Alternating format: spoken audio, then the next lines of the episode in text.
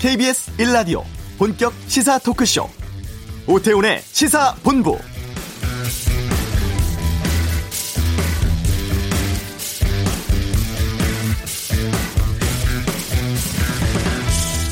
과거 인물에 대한 역사적인 평가는 사람이나 시기, 관점 등에 따라서 다를 수 있습니다. 그리고 약산 김원봉 선생에 대한 평가는 특히 더 그런 것 같은데요. 지난주 문재인 대통령이 현충일 추념식에서 애국 앞에 보수와 진보가 없다며 약산 김원봉의 사례를 들었죠. 정파와 이념 뛰어넘어서 통합으로 가자는 의미라고 청와대는 밝혔습니다. 하지만 자유한국당 나경호 원내대표는 김원봉을 추켜 세운 대통령의 추념사가 우리 사회를 분열로 몰아넣고 있다고 비난을 했고 바른미래당은 3일절이나 광복절이면 이해했을지 모르지만 현충일에 등장할 인물은 아니라고 논평하기도 했습니다.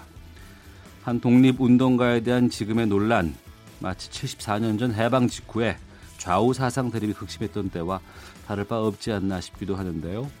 오태훈의 시사본부 잠시 후 이슈에서 약산 김원봉 선생의 유족 연결해서 지금의 논란에 대한 입장 들어보겠습니다.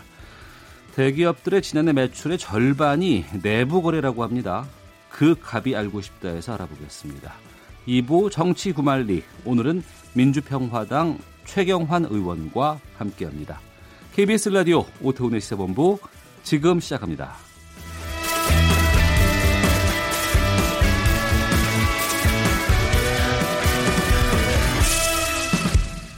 네, 이 시각 가장 핫하고 중요한 뉴스를 정리하는 시간 방금 뉴스 KBS 보도국 박찬형 기자와 함께합니다. 어서 오십시오. 네, 안녕하세요. 예, 오늘 첫 소식은 어떤 뉴스입니까? 어, 민주당과 정부 청와대 오늘 그 고위 당정청 협의회를 열어서 한국당에 조속한 국회 복귀 그리고 추가 경정 예산 처리를 촉구했다는 그런 소식입니다. 오늘 자리에서 이해찬 대표가 이렇게 얘기했어요. 최근에 헝가리 유람선 사고도 있고 아프리카 돼지 열병처럼 현안들이 발생하고 민생 입법 관련해서 할 일이 많은데 한국당의 무책임한 반대로 국회 문을 못 열고 있다. 이제라도 마음 바꿔서 일터로 복귀할 것을 간곡히 부탁드린다. 네. 이렇게 말했고요. 이낙연 국무총리는 어, 고통을 겪는 국민과 기업들이 추경을 기다리는데도 외면하는 것은 도대체 무엇을 위한 정치인지 모르겠다. 조속한 국회 정상화와 추, 추경 처리 바란다라고 촉구했습니다.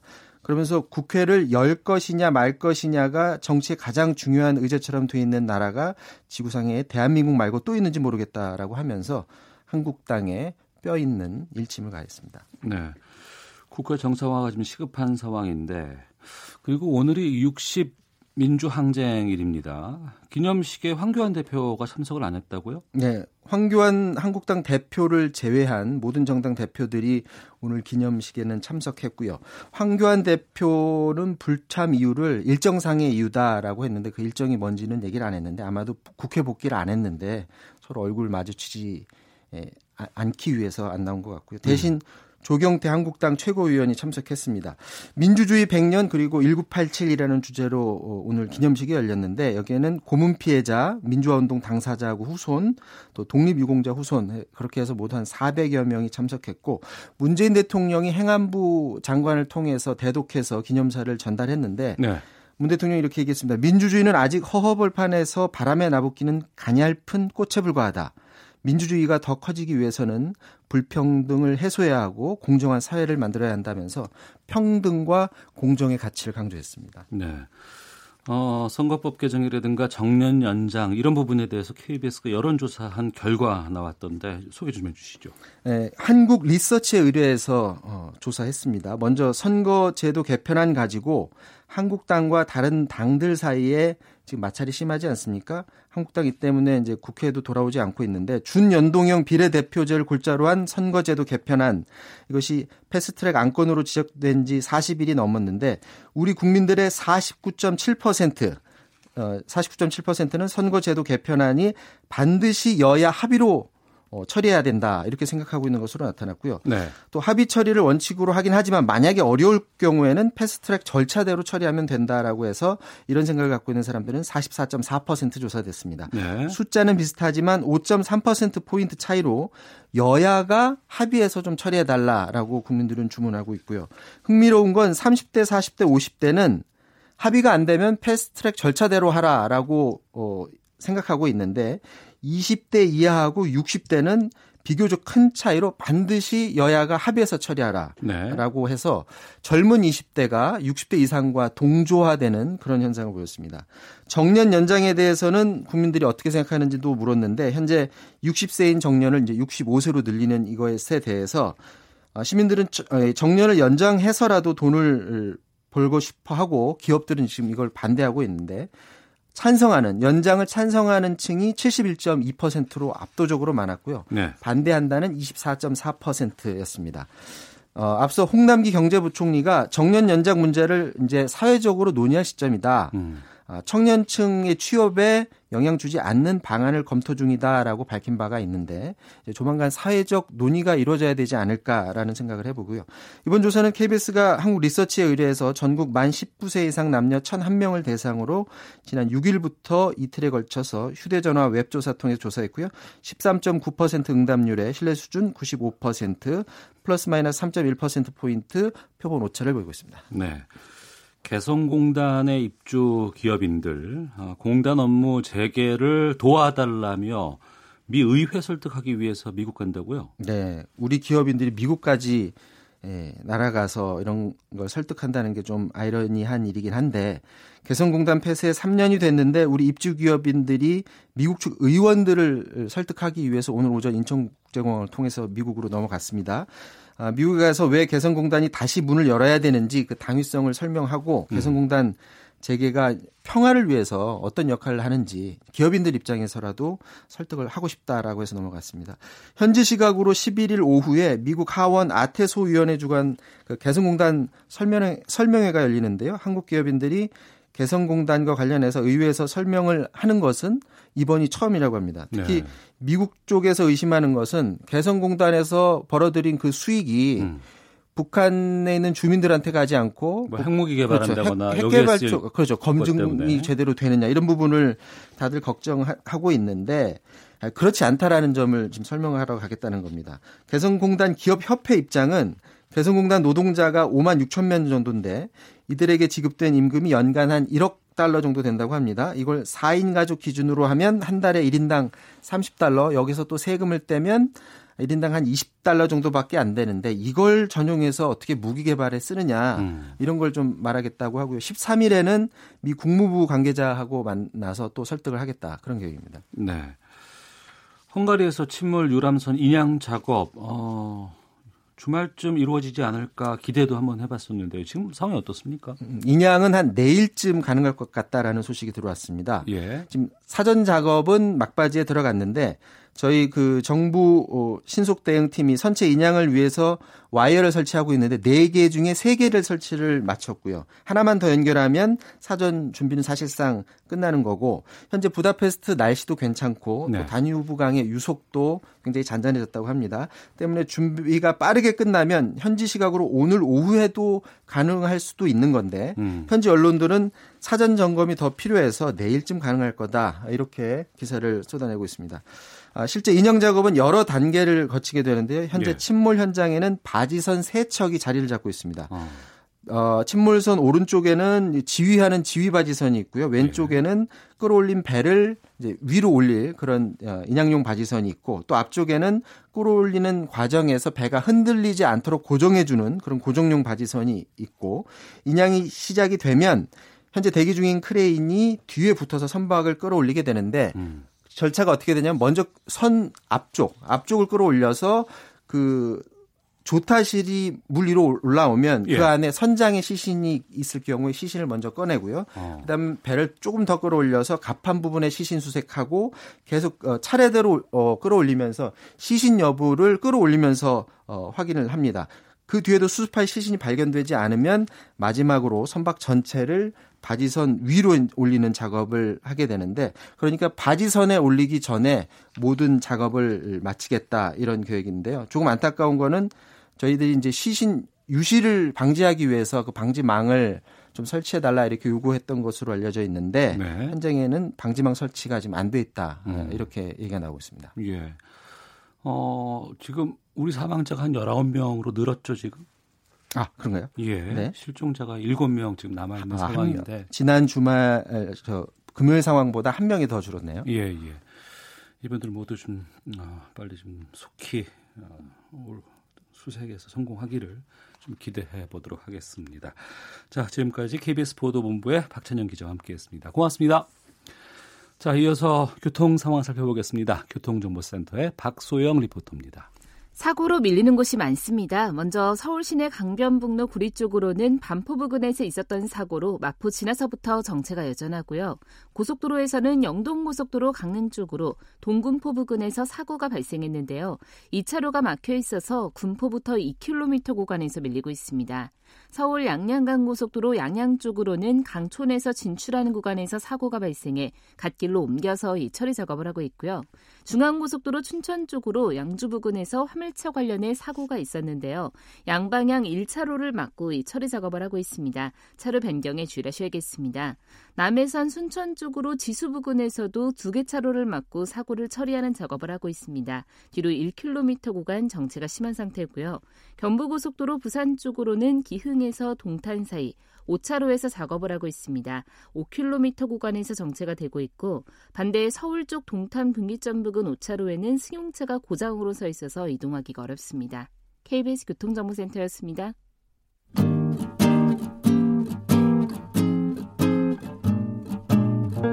KBS 1라디오 오태훈의 시사본부 여러분의 참여로 더욱 풍성해집니다. 방송에 참여하고 싶으신 분은 문자 9730번으로 의견 보내주세요. 짧은 문자는 50원, 긴 문자는 100원의 정보 이용료가 붙습니다. 애플리케이션 콩과 마이케이는 무료고요. 시사본부는 팟캐스트와 콩, KBS 홈페이지를 통해 언제나 다시 들으실 수 있습니다. 많은 참여 부탁드려요. 네, 문재인 대통령이 지난주 현충일 추념사를 놓고 여러 의견들이 지금 뜨겁습니다. 추념사에서 약산 김원봉 선생의 행적을 언급했기 때문인데요. 전에 서운 논란이 한번 있었죠. 그리고 또 현충원에서 이 대통령이 거론했다는 점에서 여러 이야기가 나오고 뉴스가 나오고 있습니다. 저희가 지난 4월에 한번 연결을 해서 말씀을 좀 나눠봤었는데요. 약산 김원봉 선생의 조카 김태영 씨 연결해서 의견 듣겠습니다. 안녕하십니까? 네, 안녕하세요. 예. 김태영입니다. 예. 아, 반갑습니다. 예. 이번 문재인 대통령의 현충일 추념사 직접 들어보셨나요? 예, 예, 들어봤습니다. 예, 어떠셨습니까? 어, 제가 보기에는 어, 역사의 팩트를 말씀하셨다고 생각합니다. 네. 이게 뭐 없었던 일도 아니고, 어, 그런데 왜 그렇게 어, 야단 법석을 뜨는지 잘 모르겠습니다. 어, 자유한국당 사람들은 또다시 빨갱이 프레임을 들고 나와야 하니까. 네. 지난 70여 날 그러지 않았습니까? 음. 그리고 현충일이 물론 6.25 전쟁 때 희생되신 분들에 대한 추념일이기도 하지만 예. 독립운동 하시다가 돌아가신 분들에 대한 추념일이기도 하지 않습니까? 네. 그런데 뭐그 어, 언급을 딱 한 번 한 걸로 알고 있는데 네. 그 당시 임시정부의 강복군 자체가 또 어떤 식으로 통합이 됐다. 음. 이런 말씀하신 걸로 알고 있는데 좀 너무 어, 심하게 이념 논쟁으로 가는 것 같네요. 네. 그 추념사에서 핵심 내용을 말씀을 드리겠습니다. 광복군에는 무정부주의 세력 한국 청년 진지 공작대에 이어서 약산 김원봉 선생이 이끌던 조선 의용대가 편입돼 마침내 민족의 독립운동 역량을 집결했습니다. 여기서 김원봉 선생의 공적을 그 대통령이 언급을 왜 했다고 생각을 하세요? 어, 우리가 지난 70여 년을 너무 오랫동안 좌우 그리고 남북의 이념 그런 걸로 서로 반목하고 싸우지 않았습니까? 네. 어, 내가 볼 때는 그래서 또다시 그런 비극적인 일이 없어야겠다. 음. 좌우든 여야든 이념이 어떻든 인정은 서로 힘을 합쳐 애국하고 음. 어, 대통령이 왜 그런 언급을 못합니까? 네. 대통령이 언급한 건 애국, 단합, 평화 뭐 이런 의도로 말씀을 하신 것 같은데 그게 꼭 뭐 김원봉 어그 역사의 팩트고 음. 어꼭 뭐 그런 걸로 갖고 또 빨갱이 얘기가 나오는지 어 그리고 특별히 뭐 김원봉을 영웅시하는 네. 그런 얘기는 내가 볼 때는 아니라고 봅니다. 음. 그러니까 반대의 입장에서 말씀하시는 부분들이 이겁니다. 현충원에서 북한 정권 수립에 기여해 고위직까지 오른 인물을 추켜 세웠고 대통령이 정치 갈등을 부추긴다. 아, 이런 이야기거든요. 김원봉 선생의 조카로서 어떠신지요? 현충원에서 어, 우리 국군의 뿌리 그거는 뭐 부인할 수 없는 얘기 아닙니까? 해방 후에는 친일 매국노가 다수가 된 뿌리였죠 군인들이. 근데 이제 에, 그 우리 독립운동사가 어, 상당히 중요하지 않습니까? 예. 그래서 또 화학적인 차원에서 말씀을 하시는데 그뭐 실제로 어, 그 사실 자체가 팩트가 아니라면 모르지만 음. 팩트고 또다시 또 뭐 그 우리가 이데올로기로 너무 어, 여태까지 반목하고 살았으니까 네. 평화의 말씀으로 그런 말씀을 하신 것 같은데 김원봉을 왜 에, 현충원에서 에, 언급을 못합니까? 음. 어, 김원봉은 사실 중국의 독립운동자이잖아. 김구보다 더 치열하게 치열하게 싸우신 분입니다. 음. 그 그런 분을 또 뭐 북한에 에, 가고 싶어서 간 것도 아니고 네. 그분이 결국은 도망가다시피 떠나가서 음. 김은 저기 김인성이 뭐 홀대를 할 수 있는 입장이 아니었다 아닙니까? 네. 어, 물론 그것도 그렇지만 에, 우리나라의 정통성이 어디에 있는가? 네. 어, 굉장히 깊숙이 들어가면 음. 어마어마한 얘기들이 많습니다. 네. 어, 우리가 굳이 뭐 임시 정부 쪽만 얘기할 수도 없는 거고 음. 어, 많은 분들이 희생을 당했는데 전충원에서라고 말씀을 하지 못하면 네. 전충원에는 왜 그래 친일파들의 묘가 많습니까? 음. 자, 독립운동가 김원봉 네. 선생의 조카 김태영 씨와 함께 말씀을 나누고 있습니다. 그 선생의 업적을 좀 정리를 하면서 말씀을 좀 가보도록 하겠습니다. 어, 민족혁명당 조선의용대 조직해서 이후 중국 국민당과 함께 항일 무장투쟁에 선동해 계셨던 분이고 그 이후에 이제 친일 경찰의 고문을 참다 못해 월북을 하신 것으로 알고 있습니다. 그리고 북에 가서 숙청을 당하셨잖아요. 네 네. 김원봉 선생이 한국 전쟁 당시에 북한 정부의 고위 관계자였다. 남침에 앞장선 인- 인물이다. 이렇게 비판하는 분들이 계시거든요. 이 부분에 대해서 하실 말씀이 좀 있으실 것 같습니다. 예, 그 남침의 앞장선 그런 분은 아니고 예. 그 당시에 이제 북한에 올라가시다 보니까 아, 이미 아니 뭐 김일성인들 김일성이가 남침을 하고 싶었겠죠. 뭐 그 당시는 어, 실제로 남한이라는 데는 친일 매국노의 세상이었다 아닙니까? 네. 솔직히 음. 우리가 말씀을 아, 하자면 네. 그리고 남북을 갈라놓은 에, 존재 자체는 강대국이라는 말입니다. 음. 에, 그러다 보니까 많은 뭐 북한 쪽에서 볼 적에는 저 남한은 친일파들의 세상이 되었으니까 네. 좀 에, 에, 너무 좀 어, 정오하지 않았겠습니까? 음. 그렇지만 스탈린의 소련의 스탈린에 의해서 침략이 가능한 거지. 그리고 김일성 개인의 어떤 뭐그 당시에는 뭐 여러 북한에도 여러 당이 존재를 했, 했었죠. 네. 파벌들도 많았고 음. 어, 그랬는데, 어, 1948년도에 늦게 에, 북한으로 피신을 한 김원봉의 세력이 있었겠습니까? 예. 세력이 있어야만이 어. 어, 전쟁에 앞장설 수 있는 상황 아닙니까? 그 당시 세력이라는 막강한 세력이라는 건 결국은 김일성이가 어, 그 세력을 음. 어, 다 장악하고 있은 거 아닙니까? 네. 그 물론 스탈린의 꼭두 각시였죠. 음. 어, 그런 역사적인 어떤 통찰력이 없으면서 어, 다짜고사 앞장섰다. 음. 어, 그렇게 얘기하기로는 좀 어폐가 있는 얘기죠. 네. 독립운동에 그럼 여러 이- 가지 성과가 있었기 때문에 김일성도 아, 김원봉 선생을 무시할 수는 없었지만 김원봉 선생은 여기서 올라간 사람이기 때문에 세력도 없었고 아 그래서 그쪽에서 큰 역할을 할 수는 없었다 이렇게 정리를 하면 되겠습니까? 예, 예, 예, 예. 그렇죠.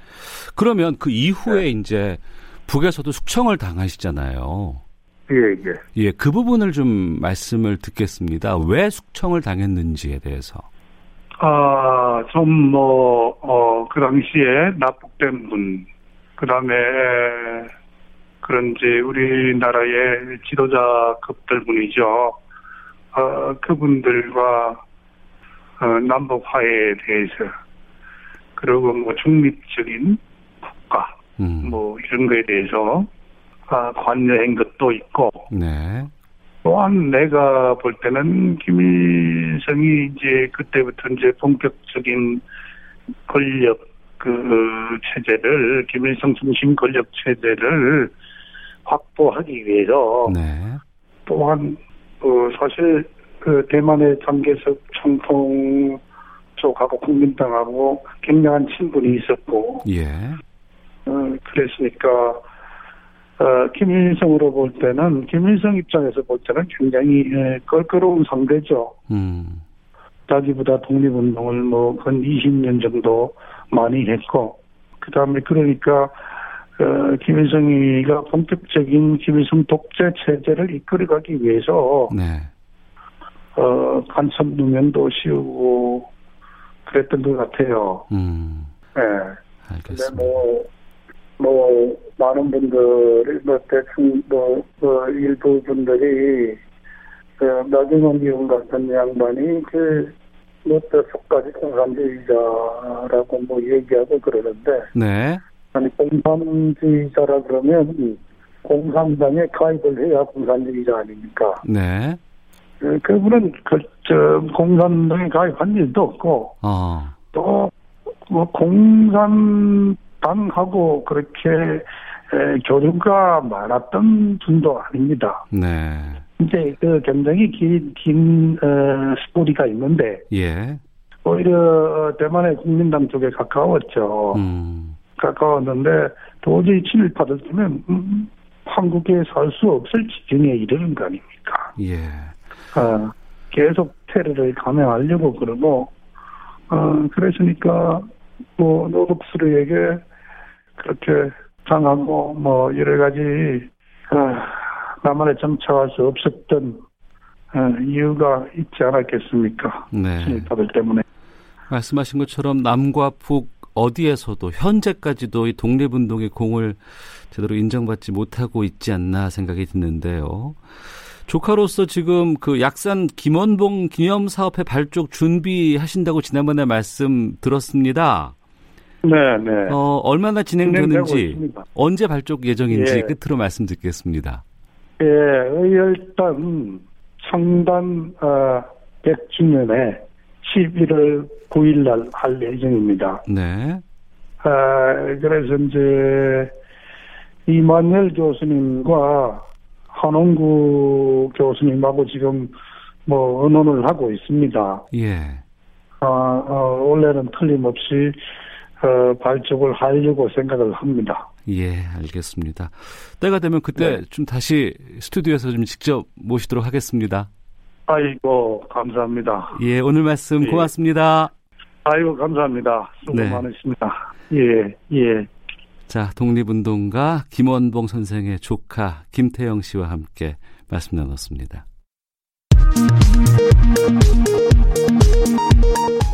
헤드라인 뉴스입니다. 민주당과 정부, 청와대가 첫 확대 고위 당정청 협의회를 열고 한국당에 조속한 국회 복귀와 추가 경정 예산 처리를 촉구했습니다. 자유한국당 나경원 원내대표는 청와대가 경제 관련 대국민 대응 전략에 있어서 큰 변화를 만드는 것 같다며 그간 현실 부정 전략을 했다면 이제는 남탓 전략으로 바꿨다고 말했습니다. 국회 사법개혁특별위원회는 공수처법과 검경수사권 조정 관련 법안을 패스트트랙에 지정한 뒤 첫 회의를 열었지만 한국당과 바른미래당 소속 의원들은 참석하지 않았습니다. 국책연구기관인 한국개발연구원 KDI가 석 달 연속으로 우리 경기가 부진하다는 진단을 내놨습니다. 국민 10명 중 8명은 정부가 증세를 통해 복지를 확대하는 것이 정당하다고 여기는 것으로 나타났습니다. 중국의 5월 수출액이 지난해 같은 기간보다 1.1% 증가했다고 중국 해관 총서가 밝혔습니다. 개인 간 대출 금융업인 P2P 금융업체들의 대출 연체율이 급등한 것으로 나타났습니다.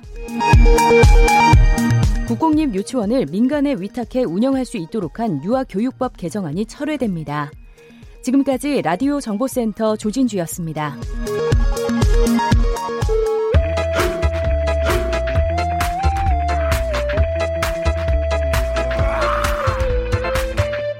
오태우래 시사 본부. 네, 일반인이 접근하기 힘든 갑의 심리를 파헤쳐보는 시간 그 갑이 알고 싶다. 재벌닷컴 정선섭 대표 연결되어 있습니다. 안녕하십니까? 네, 안녕하세요. 예. 어, 현 정부의 재벌 개혁 핵심 중에 하나가 바로 일감 몰아주기 근절인데 네. 차산 10조 원 이상의 대기업 집단에 소속된 계열사 중에 100 곳 이상이 지난해 매출 절반 이상을 계열사 간의 내부 거래로 채운 것으로 나타났다고 합니다. 네. 이 조사 결과 어떻게 보셨어요?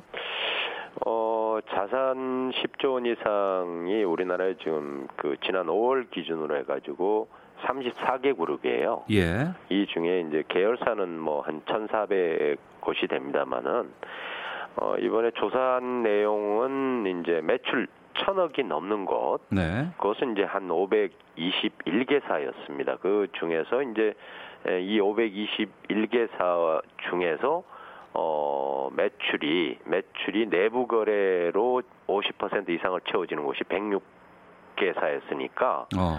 어 다섯 곳 중 한 곳이 지금 어 내부 거래가 절반 이상이었다는 얘기거든요. 예. 어, 물론 뭐 최근에 그 대기업들이 이제 수직 계열화라는 이름으로 해서 어, 자체적으로 뭐 원료나 재료를 조달하는 그런 구조를 갖고 있습니다만은 서비스 영역 분야에서는 여전히 음. 이 내부 거래가 줄지 않고 있다는 점이 이제 문제로 지적될 수 있어요. 네. 서비스 영역은 사실은 뭐 중소기업이라든가 어 이제 다른 어떤 업체로부터 충분히 이제 조달받을 수 있는 것인데 에, 자급자족하는 그런 구조가 계속 그 유지되고 있다 이렇게 볼 수 있죠. 네. 내부 거래가 가장 많은 기업이 어디예요? SK 그룹인데요. 예. 어, SK 그룹은 작년에 전체 매출이 이제 184조였는데 음. 그 중에서 46조 원, 그러니까 한 전체 한 25% 정도, 네. 4분의 1이 이 내부 거래로 이루어져서 가장 금액은 많았습니다. 네. 공정위의 눈을 피해서 대기업들이 네. 국내보다는 해외 쪽을 이용해서 해외 계열사를 동원해서 일감 몰아주기를 하는 것 아니냐 이런 의혹도 나오고 있는데 네네. 이 해외 계열사 관련된 실태는 어떻습니까? 해외 계열사, 우리- 그러니까 우리나라의 전체 그 34개 그룹을 보면 예. 어, 전체 매출이 있지 않습니까? 예. 아, 그 중에서 해외 거래는 아까 말씀드린 이제 내부 거래란 얘기는 우리 공정거래법상 국내 계열사 간의 거래만 얘기합니다. 예. 아, 그런데 이제 해외 계열사는 사실상 이제 규제 대상에서 빠져 있어요. 어. 현행법에 의해서. 예. 어, 그런데 해외 계열사 매출은 55% 정도가 됩니다. 평균. 음. 어, 그러면 이제 전체 매출의 에, 거의 절반 이상이 해외 매출이거든요. 네. 사실은 그런데 에, 불구하고 해외 매출에 대해서는 내부 거래에 대해서는 음. 거의 그 어, 규제를 하지 않고 있어서 어, 이 문제가 지속적으로 이제 좀 논란이 되고 있습니다, 현재. 예. 해외 계열사 내부 거래에 대해서는 빠져 있다고 공정위의 조사에서 말씀하셨는데 네네. 규제할 수 있는 방안은 없는 거예요, 그러면? 어, 규제하는 것은 이제 법을 그 바꾸거나 시행 규칙을 바꿔야 되는데 예. 에, 지금 뭐 국내 내부 거래에 대한 문제도 어, 공정거래법 개정안이 지금 국회에 계류돼 있는 상황이고 어. 어, 그것이 뭐 벌써 한 2년 됐, 됐죠. 그, 어, 뭐, 바꾸려고 하는 게. 예. 여전히 되지 않고 있어서, 어, 해외 거래에 대한 내부 거래 규제는 음. 아마 먼 얘기 아닌가 이렇게 봅니다. 네. 국회에 멈춰 있는 일들이 워낙 많아서요. 음, 네네. 근데 한쪽에서는 또 이런 얘기도 있습니다. 기업 집단 계열사 간의 거래가 반드시 네. 나쁘다고만 할 수는 없지 않느냐. 네네. 그 계열사 간의 시너지 효과에서 나오는 긍정적인 측면도 있는데 너무 이거를 막는 거 아니냐라는 것 도 있거든요. 이- 네. 여기에 대해서는 어떻게 말씀하실까요? 그 내부 거래라는 것은 우리가 아까 말씀드린 것처럼 수직 계열화되어 있는 문제. 예를 네. 들면 이제 현대 자동차가 자동차를 만드는데 철판이 많이 들어가잖아요. 예, 예. 어, 그것을 외부 조달을 하게 되면, 물론 뭐, 그 시장에는 좋습니다만은, 이, 그, 어, 수급 관계에서 장애 요인이 생길 수가 있어요. 예를 들면은, 어, 다른 어떤 제철소가 잘못해가지고 철을 공급하지 못하면 자동차는 못 만들잖아요. 예, 예. 그러니까 이제 계열사에 현대제철이라는 회사를 세웠어요. 음. 어, 그래서 이제 안정적으로, 어, 철판을 뭐, 저 철을 이제 공급하는 그런 구조를 만들었는데, 네. 근데 내부 거래를 보면 현대제철이 거의 한 90%가 현대 자동차에 납품을 하잖아요. 예. 그러면 그걸 나쁘다고 말할 수는 없겠죠, 이제. 음. 예, 그러나 중요한 것은 서비스 용역에 관련된 계열사의 매출, 내부 거래 매출이 높다는 거예요. 네. 그건 서비스 용역이라는 거는 예를 들면 건물 관리한다던가 어. 청소를 한다던가 예. 또는 뭐 IT와 관련된 어, 기업이라든가 이런 것들이 거의 한 내부 거래가 60% 70%에 도달하고 있거든요. 네. 그거는 거의 뭐 자기 그 뭐 옛날 표현으로 하면 자급자족의 구조란 말이에요. 네. 그럼 시장에는 전혀 활성화가 되지 않죠. 음. 전체 경제 측면에서 문제가 되고 또 하나는 어떤 계열사는 대주주가 대주주가 이제 굉장히 많은 지분을 갖고 있는데 네. 이 회사에 일감을 몰아줘서 어. 어, 배당이라든가 보수라든가 이런 걸로 막대하게 이제 에, 가져가는 이게 이제 부의 편법적인 어떤 그 사익 편취라는 얘기가 되는데 네. 이런 문제를 이제 공정위에서는 적극적으로 이제 규제하려고 하는 거죠. 그 문제를 우리가 어, 시비를 삼는 것이지 음. 예, 단순히 뭐 수직 계열화된 어떤 어, 그런 사업 구조를 우리가 문제 삼는 건 아니죠. 네. 지난해 8월이었습니다. 공정거래법 개정안을 공정위가 이제 입법 예고를 했는데 네네. 이거 통과되면은 이 계열사 간의 내부 거래 좀 바꿀 수 있을까요?